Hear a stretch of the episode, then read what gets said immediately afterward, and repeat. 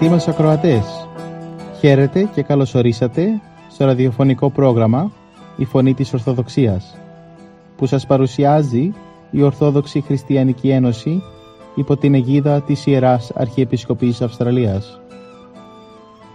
Μεταξύ άλλων θα ακούσετε διδαχές από την Αγία Γραφή, σκέψεις από πατερικά κείμενα και βίους Αγίων. Καλή σας ακρόαση!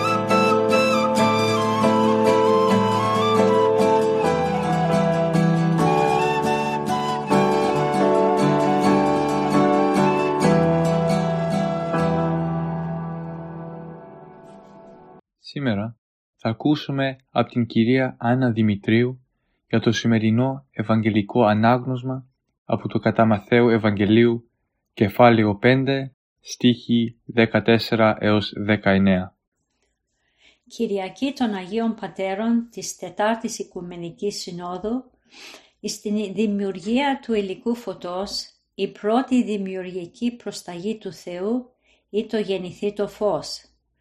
Και τα σκότη διαλύθηκαν και η Άβυσσος εφωτίστηκε και η σκυθροπότης εξαφανίστηκε. Χάρη στο φως οι άνθρωποι θαυμάζουν την ομορφιά και την ωραιότητα της δημιουργίας. Στην αρχή του αναδημιουργικού πνευματικού του έργου, ο φιλάνθρωπος Σωτήρ δίνει νέα προσταγή και εκφωνεί νέους φωστήρες να λάμπουν και να φωτίζουν τον κόσμο. Εμείς εστέ το φως του κόσμου. Απευθύνεται προς τους μαθητάς του, τους δώδεκα Αποστόλους, αλλά και σε εκείνους που θα ακολουθήσουν τη διδασκαλία του επάνω στο όρος των μακαρισμών, στους οπαδούς του, των όλων των αιώνων.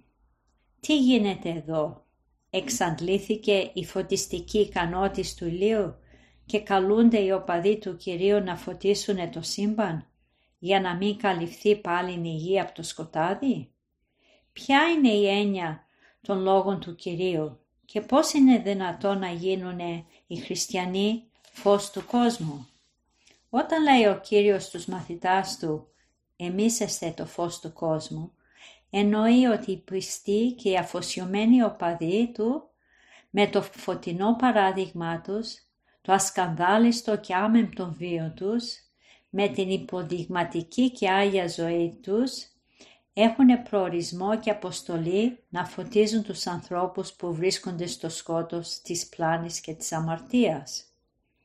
Και εδώ πάλι γεννέται ο εύλογος, η εύλογος απορία. Ο Κύριος Ιησούς αυτός δεν διακήρυξε τον εαυτό του ότι είναι φως του κόσμου; Πώς τώρα λέει ότι μαθητέ και ακολουθοί του είναι το φως του κόσμου; Στην απόλυτη έννοια, φως του κόσμου είναι ο μεγάλων δύναμος Κύριος. Αυτός είναι φως εκφωτός. Έλαμψε στον κόσμο. Με το θείο φως της διδασκαλίας του, εφώτισε τα σκοτεινά μυστήρια του παρελθόντος και του μέλλοντος.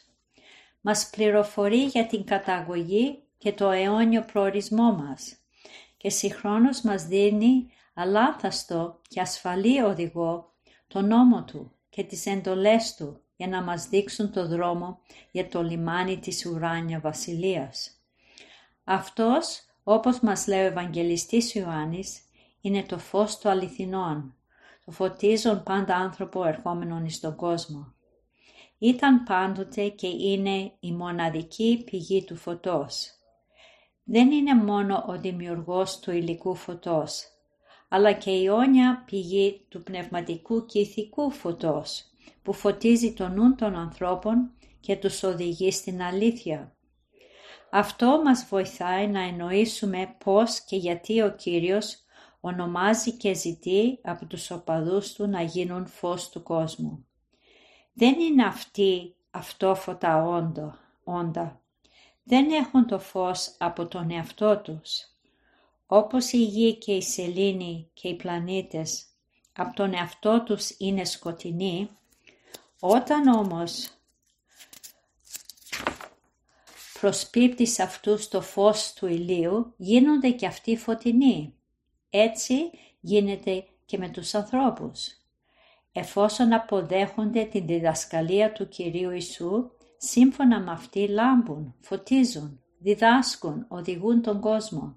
Τους ανθρώπους δηλαδή που βρίσκονται στην άγνοια και στο σκοτάδι της αμαρτίας.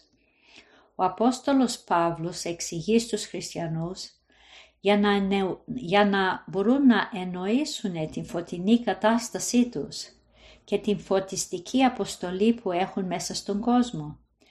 Τους λέει στους προσεφησίους επιστολή του Κάποτε είσαστε στο σκότος, τώρα δε φως εν Κυρίω, ως τέκνα φωτός περιπατείτε.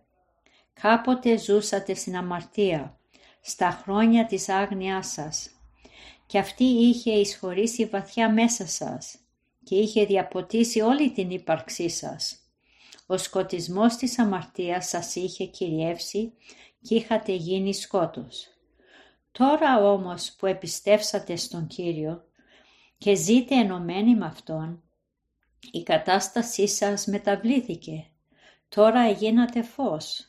Ο νους σας εφωτίστηκε, απαλλαχτήκατε από κάθε ψεύδος και πλάνη. Η ψυχή σας καθαρίστηκε από το μολυσμό της αμαρτίας και ως άλλο έντιμα ενεδείχθητε τον Χριστόν. Όσοι εις Χριστόν ευαπτίστητε, Χριστόν ενεδίσαστε. Η ελπίδα σας για το μέλλον είναι φωτεινές, αφού τώρα ζείτε ακολουθώντας το θέλημα του Σωτήρος Χριστού. Έτσι εφόσον είσαστε φωτεινοί δια της ενώσεώς σας με το Κύριο, ως άνθρωποι που είστε όλο φως και λάμπετε με την αρετή σας, έτσι και να συμπεριφέρεστε. Αν έλειπε από τον κόσμο το γλυκό και παρήγορο φως που ακτινοβολούν οι αληθινοί και γνήσιοι οπαδοί του Κυρίου.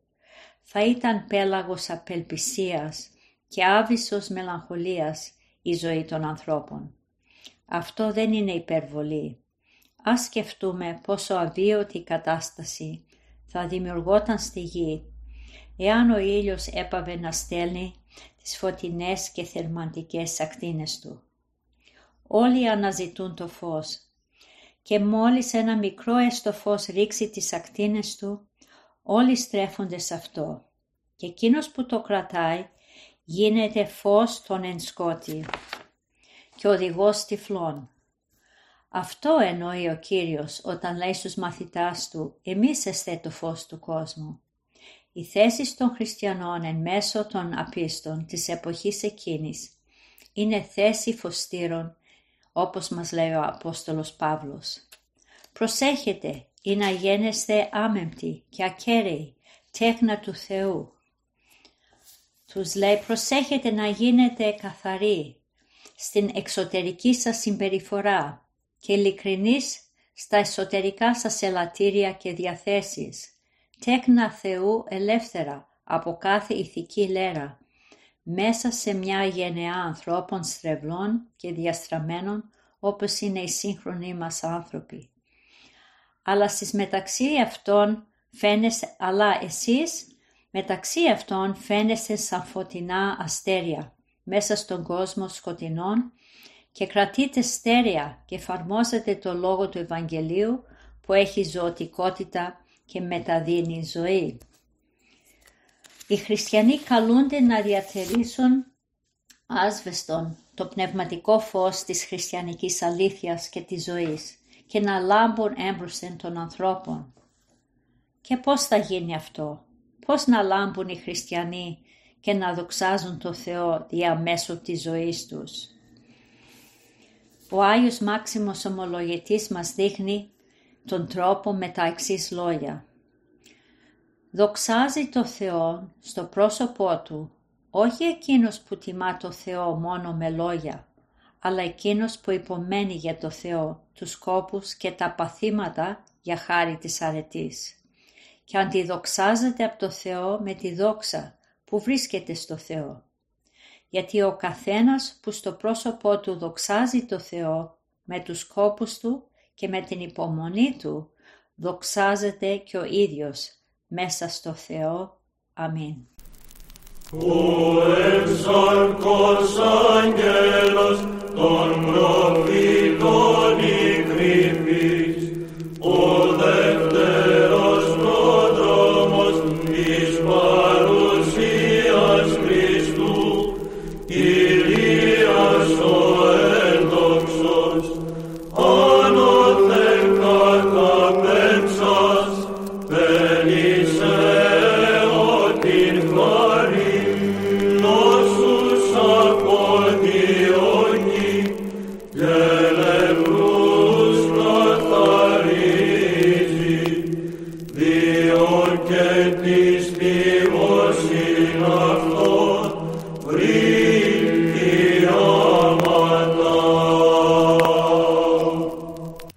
Από τον βίο των Αγίων μας.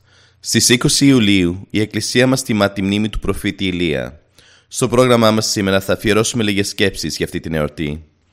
Ο προφήτης Ηλίας ήταν νιός του Σοβάκ και καταγόταν από τη Θέσβη, γι' αυτό και ονομάστηκε Θεσβήτης. Κατοικούσε στη γη Γαλαάδ και έδρασε στα χρόνια του βασιλιά Αχαάβ. Ο Ηλίας υπήρξε προφήτης πολύ δραστήριος, με φλογερή ψυχή και καρδιά τολμηρή, άξιος αντιπρόσωπος του Θεού είναι αυτός που κατέβασε τρεις φορές φωτιά από τον ουρανό, κάνοντας τους Ισραηλίτες με μια φωνή να πούν «Αληθώς Κύριος ο Θεός, αυτός ο Θεός». Δηλαδή αληθινά, ο Κύριος ο Θεός του Ισραήλ, αυτός είναι ο μόνος πραγματικός και αληθινός Θεός. Ο Ηλίας επίσης είναι εκείνος που με τη γλώσσα του εμπόδισε τη βροχή και δεν έβρεξε ο ουρανός τρισήμιση χρόνια. Είναι εκείνος που ανέστησε τον νεκρό, γιο της σεραφθίας χείρας και κατέκαυσε τους εκατό ανθρώπους που έστειλε ο βασιλιάς ο Χωζίας. Είναι εκείνος που στο όρος Χορίβ είδε το Θεό όσο είναι δυνατό βέβαια να τον δει άνθρωπος. Είναι εκείνος που έσχισε τον Ιορδάνη ποταμό και ανελήφθη με πύρινη άμαξα στον ουρανό. Τέλος, είναι εκείνος που στη μεταμόρφωση του Χριστού στάθηκε δίπλα του μαζί με τον Μωυσή. Όλα αυτά δείχνουν με πόσο ζήλο υπερέτησε ο προφήτης Ηλίας στο θέλημα του Θεού.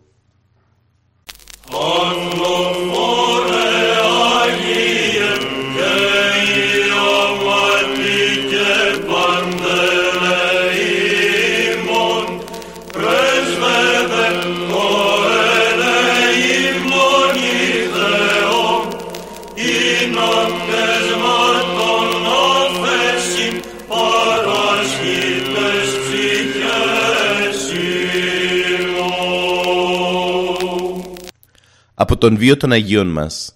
Στις 27 Ιουλίου η Εκκλησία μας τιμά τη μνήμη του Αγίου Παντελεήμων. Στο πρόγραμμά μας σήμερα θα αφιερώσουμε λίγες σκέψεις για αυτή την εορτή. Ο Άγιος Παντελεήμων έζησε στα χρόνια του αυτοκράτορα Διοκλητιανού και καταγόταν από την Οικομίδια. Τον πατέρα του τον έλεγαν Ευστόργιο και τη μητέρα του που ήταν ευσεβέστατη χριστιανή Ευούλη. Ο Παντελεήμων γρήγορα στερήθηκε τις φροντίδες της μητέρας του, διότι πέθανε πρόωρα αλλά ο Θεός τον αξιώσε να διδαχθεί τη χριστιανική πίστη από ένα δικαιωμένο λειτουργό της Εκκλησίας, τον ιερέα Ερμόλαο. Τότε ο Παντελεήμων είχε τελειώσει τις ιατρικές του σπουδές, κοντά στο φημισμένο γιατρό Εφρόσινο. Την επιστήμη του χρησιμοποίησε ιδιαίτερα για τους απόρους ασθενείς και έτρεχε με μοναδική προθυμία στις καλύβες τους, βοηθώντας τους όχι μόνο ιατρικά, αλλά και χρηματικά. Σε κάθε σπίτι που έμπαινε δίδασκε το Ευαγγέλιο και έφερνε σε αυτό πολλές ψυχές. Ήταν σπλαχνικός σε ακρότατο βαθμό για όλους τους πάσχοντες. Γι' αυτό και ο Θεός του δόρισε το χάρισμα να θεραπεύσει ασθενείς με μόνη την προσευχή του. Έτσι θεράπευσε πολλούς μεταξύ αυτών και ένα τυφλό, που έγινε αφορμή να συλλάβει ο Διοκλητανός και τον Άγιο. Τον τυφλό τον θανάτωσε διότι πίστεψε στο Χριστό και τον Παντελεήμονα υπέβαλε σε φρικτά βασανιστήρια, ώσπου στο τέλος τον αποκεφάλισε. Ο Παντελεήμων όμως ανήκει σε αυτούς για τους οποίους ο Κύριος είπε «Μακάρι οι ελεήμονες ότι αυτοί ελεηθήσονται». Μακάρι δηλαδή είναι οι εσπλαχνικοί που συμπονούν στη δυστυχία του πλησίον, διότι αυτοί θα ελεηθούν από το Θεό την ημέρα της κρίσεως.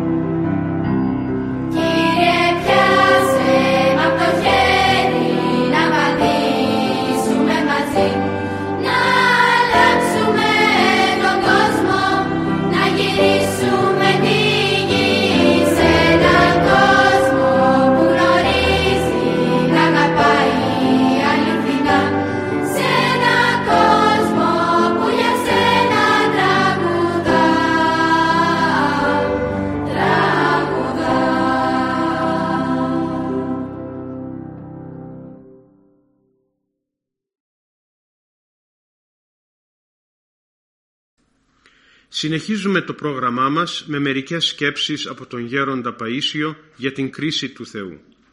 Είπε ο γέροντας «Σ' έναν που έδωσε ο Θεός ένα τάλαντο, του ζητάει να το κάνει δύο. Το δύο είναι άριστα. Εάν του έδωσε δύο να τα διπλασιάσει, το τέσσερα είναι άριστα. Αν του έδωσε πέντε, πρέπει να τα κάνει δέκα. Το εννιά δεν είναι άριστα. Πολλές φορές το τρία είναι υπεράριστα, το εννιά δεν είναι άριστα. Γι' αυτό ο Κύριος είπε «Μη κρίνετε κατόψιν, αλλά την δικαίαν κρίσιν κρίνατε». Εμείς πολλές φορές λέμε ότι ο τάδε είναι Άγιος. Πού να ξέρουμε ότι ο τάδε εγκληματίας έχει ανταποκριθεί ενώ ο Άγιος όχι; Είπε ο γέροντας «Εάν κάποιος άνθρωπος αδικήθηκε από μια καθοδήγηση ενώ είχε καλή διάθεση και αγνά ελαττήρια εγώ πιστεύω ότι ο Θεός θα του δώσει μετά από χρόνια αυτά που δεν του έδωσαν οι άνθρωποι. Όπως συμβαίνει και στο στρατό. Παίρνει κάποιος φίλο πορείας και όταν γυρίσει του δίνουν 15 ημερών άδεια. Αυτό κάνει και ο καλός Θεός. Είπε ο γέροντας, γνώρισα μια ψυχή σε ένα γνωστό μοναστήρι η οποία είχε αδικηθεί. Μου έκανε εντύπωση που είχε φτάσει σε μια πνευματική κατάσταση που σπάνια φτάνουν οι άνθρωποι. Αυτή η ψυχή ήταν μια κοπέλα η οποία δεν είχε ούτε έξι-εφτά μήνες στο μοναστήρι και βρισκόταν σε τέτοια κατάσταση. Ζούσε το μυστήριο, ζούσε τη Θεία Λειτουργία, τα ιερά γεγονότα. Κατάλαβα ότι είχε αδικηθεί αυτή η ψυχή και πράγματι είχε αδικηθεί από ανθρώπους όταν ήταν στον κόσμο. Είχε μια τέτοια καλοσύνη. Οι άνθρωποι που βοηθούσε δεν την είχαν οδηγήσει εκεί που έπρεπε. Δεν ξέρω, είναι κοσμική ίσως φράση αυτή, αυτοί θέλουν να τους κάψει κανείς στο φούρνο, όπως λένε οι κοσμικοί. Εκείνη ήθελε να γίνει μοναχή από χρόνια, αυτοί τη θέλανε να βοηθάει. Τι να βοηθάει; Αν βοηθούσε έναν πατέρα, μια μητέρα, έναν άρρωστο, καλά. Αλλά βοηθούσε ανθρώπους τελείως... Ο Θεός όμως τα κανόνισε γιατί η ψυχή αυτή είχε απλότητα και αγάπη.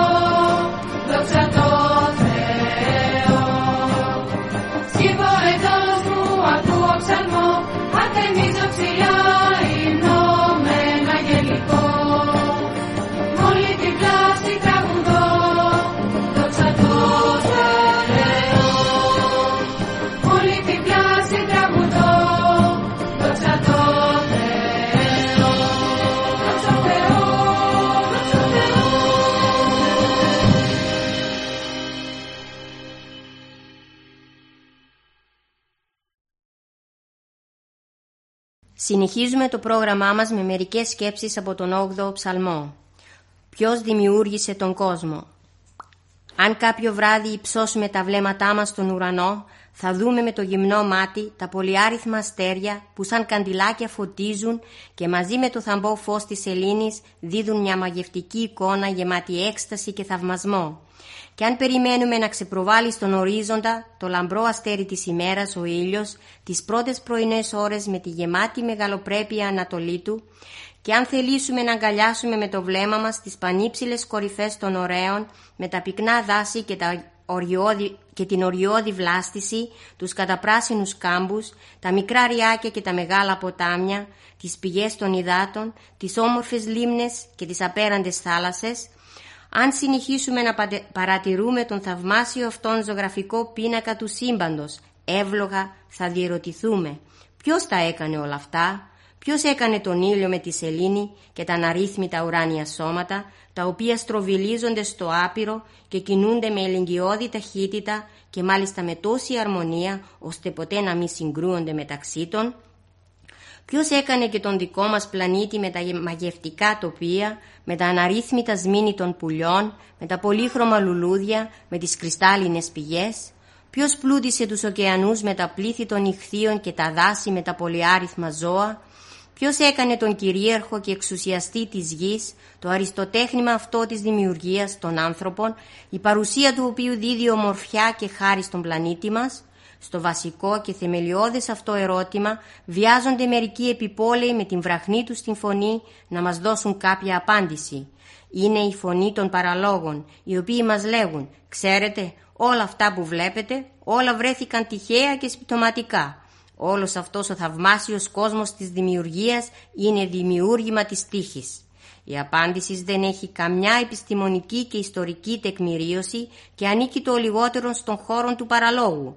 Εμείς δηλώνουμε κατηγορηματικά ότι τότε θα συμφωνήσουμε μαζί τους αν μπορέσουν να μας αποδείξουν ότι το ορολόγι που φορούν στο χέρι τους, το σπίτι στο οποίο κατοικούν, η πόλη στην οποία διαμένουν, το σχολείο στο οποίο φοιτούν τα παιδιά τους, ο ιερός ναός στον οποίο εκκλησιάζονται οι πιστοί, το εργοστάσιο στο οποίο εργάζονται οι εργάτες, τα αυτοκίνητα που τρέχουν μανιασμένα επάνω στην άσφαλτο, τα αεροπλάνα που διασχίζουν τους ουρανούς, τα καράβια που αυλακώνουν τους ωκεανούς, αν όλα αυτά μας αποδείξουν ότι βρέθηκαν τυχαία, τότε είμαι θα πρόθυμοι να δεχθούμε, χωρίς καμία επιφύλαξη, ότι το σύμπαν ολόκληρο είναι δημιούργημα της τύχης. Αν για την δημιουργία όλων αυτών χρειάστηκε κάποιος νους να σχεδιάσει, κάποια τσέπη να αδειάσει, κάποιο χέρι να κουραστεί. Πολύ περισσότερο για το σύμπαν ολόκληρο χρειάστηκε κάποιος δημιουργός. Στο συγκεκριμένο αυτό ερώτημα μια είναι η ατράντακτη αλήθεια. Ο Θεός επίησε τον ουρανό και την γη, ο Θεός επίησε την ξηράν και την θάλασσαν, ο Θεός επλούτησε τους ωκεανούς με το αμέτρητον πλήθος των ηχθείων, ο Θεός επρικοδότησε τα πυκνά δάση με τα αναρρύθμιτα σμήνη των πουλιών. Ο Θεός ενδημιούργησε τον κόσμο ολόκληρον. Ο Θεός έπλασε τον άνθρωπον.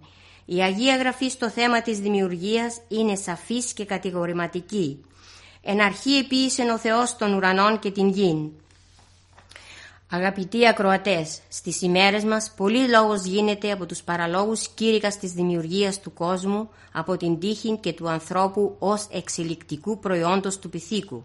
Η επιθετικότητα μάλιστα αυτών των ανθρώπων βρίσκεται σε τέτοια έξαρση που νομίζει κανείς ότι οι άνθρωποι αυτοί παρεφρόνησαν και έχασαν κάθε στοιχείο λογικής.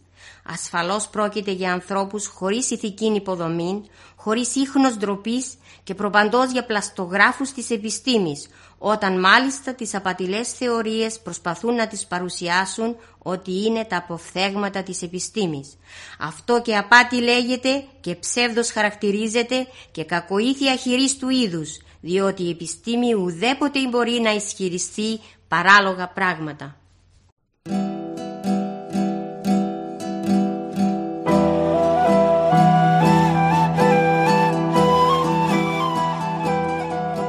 Και εδώ φτάσαμε στο τέλος του προγράμματος. Σας ευχαριστούμε για τη συντροφιά σας και θα είμαστε και πάλι κοντά σας την επόμενη εβδομάδα. Μπορείτε επίσης να μας παρακολουθήσετε στο Facebook, Spotify και στο YouTube κανάλι Greek Orthodox Christian Society Sydney.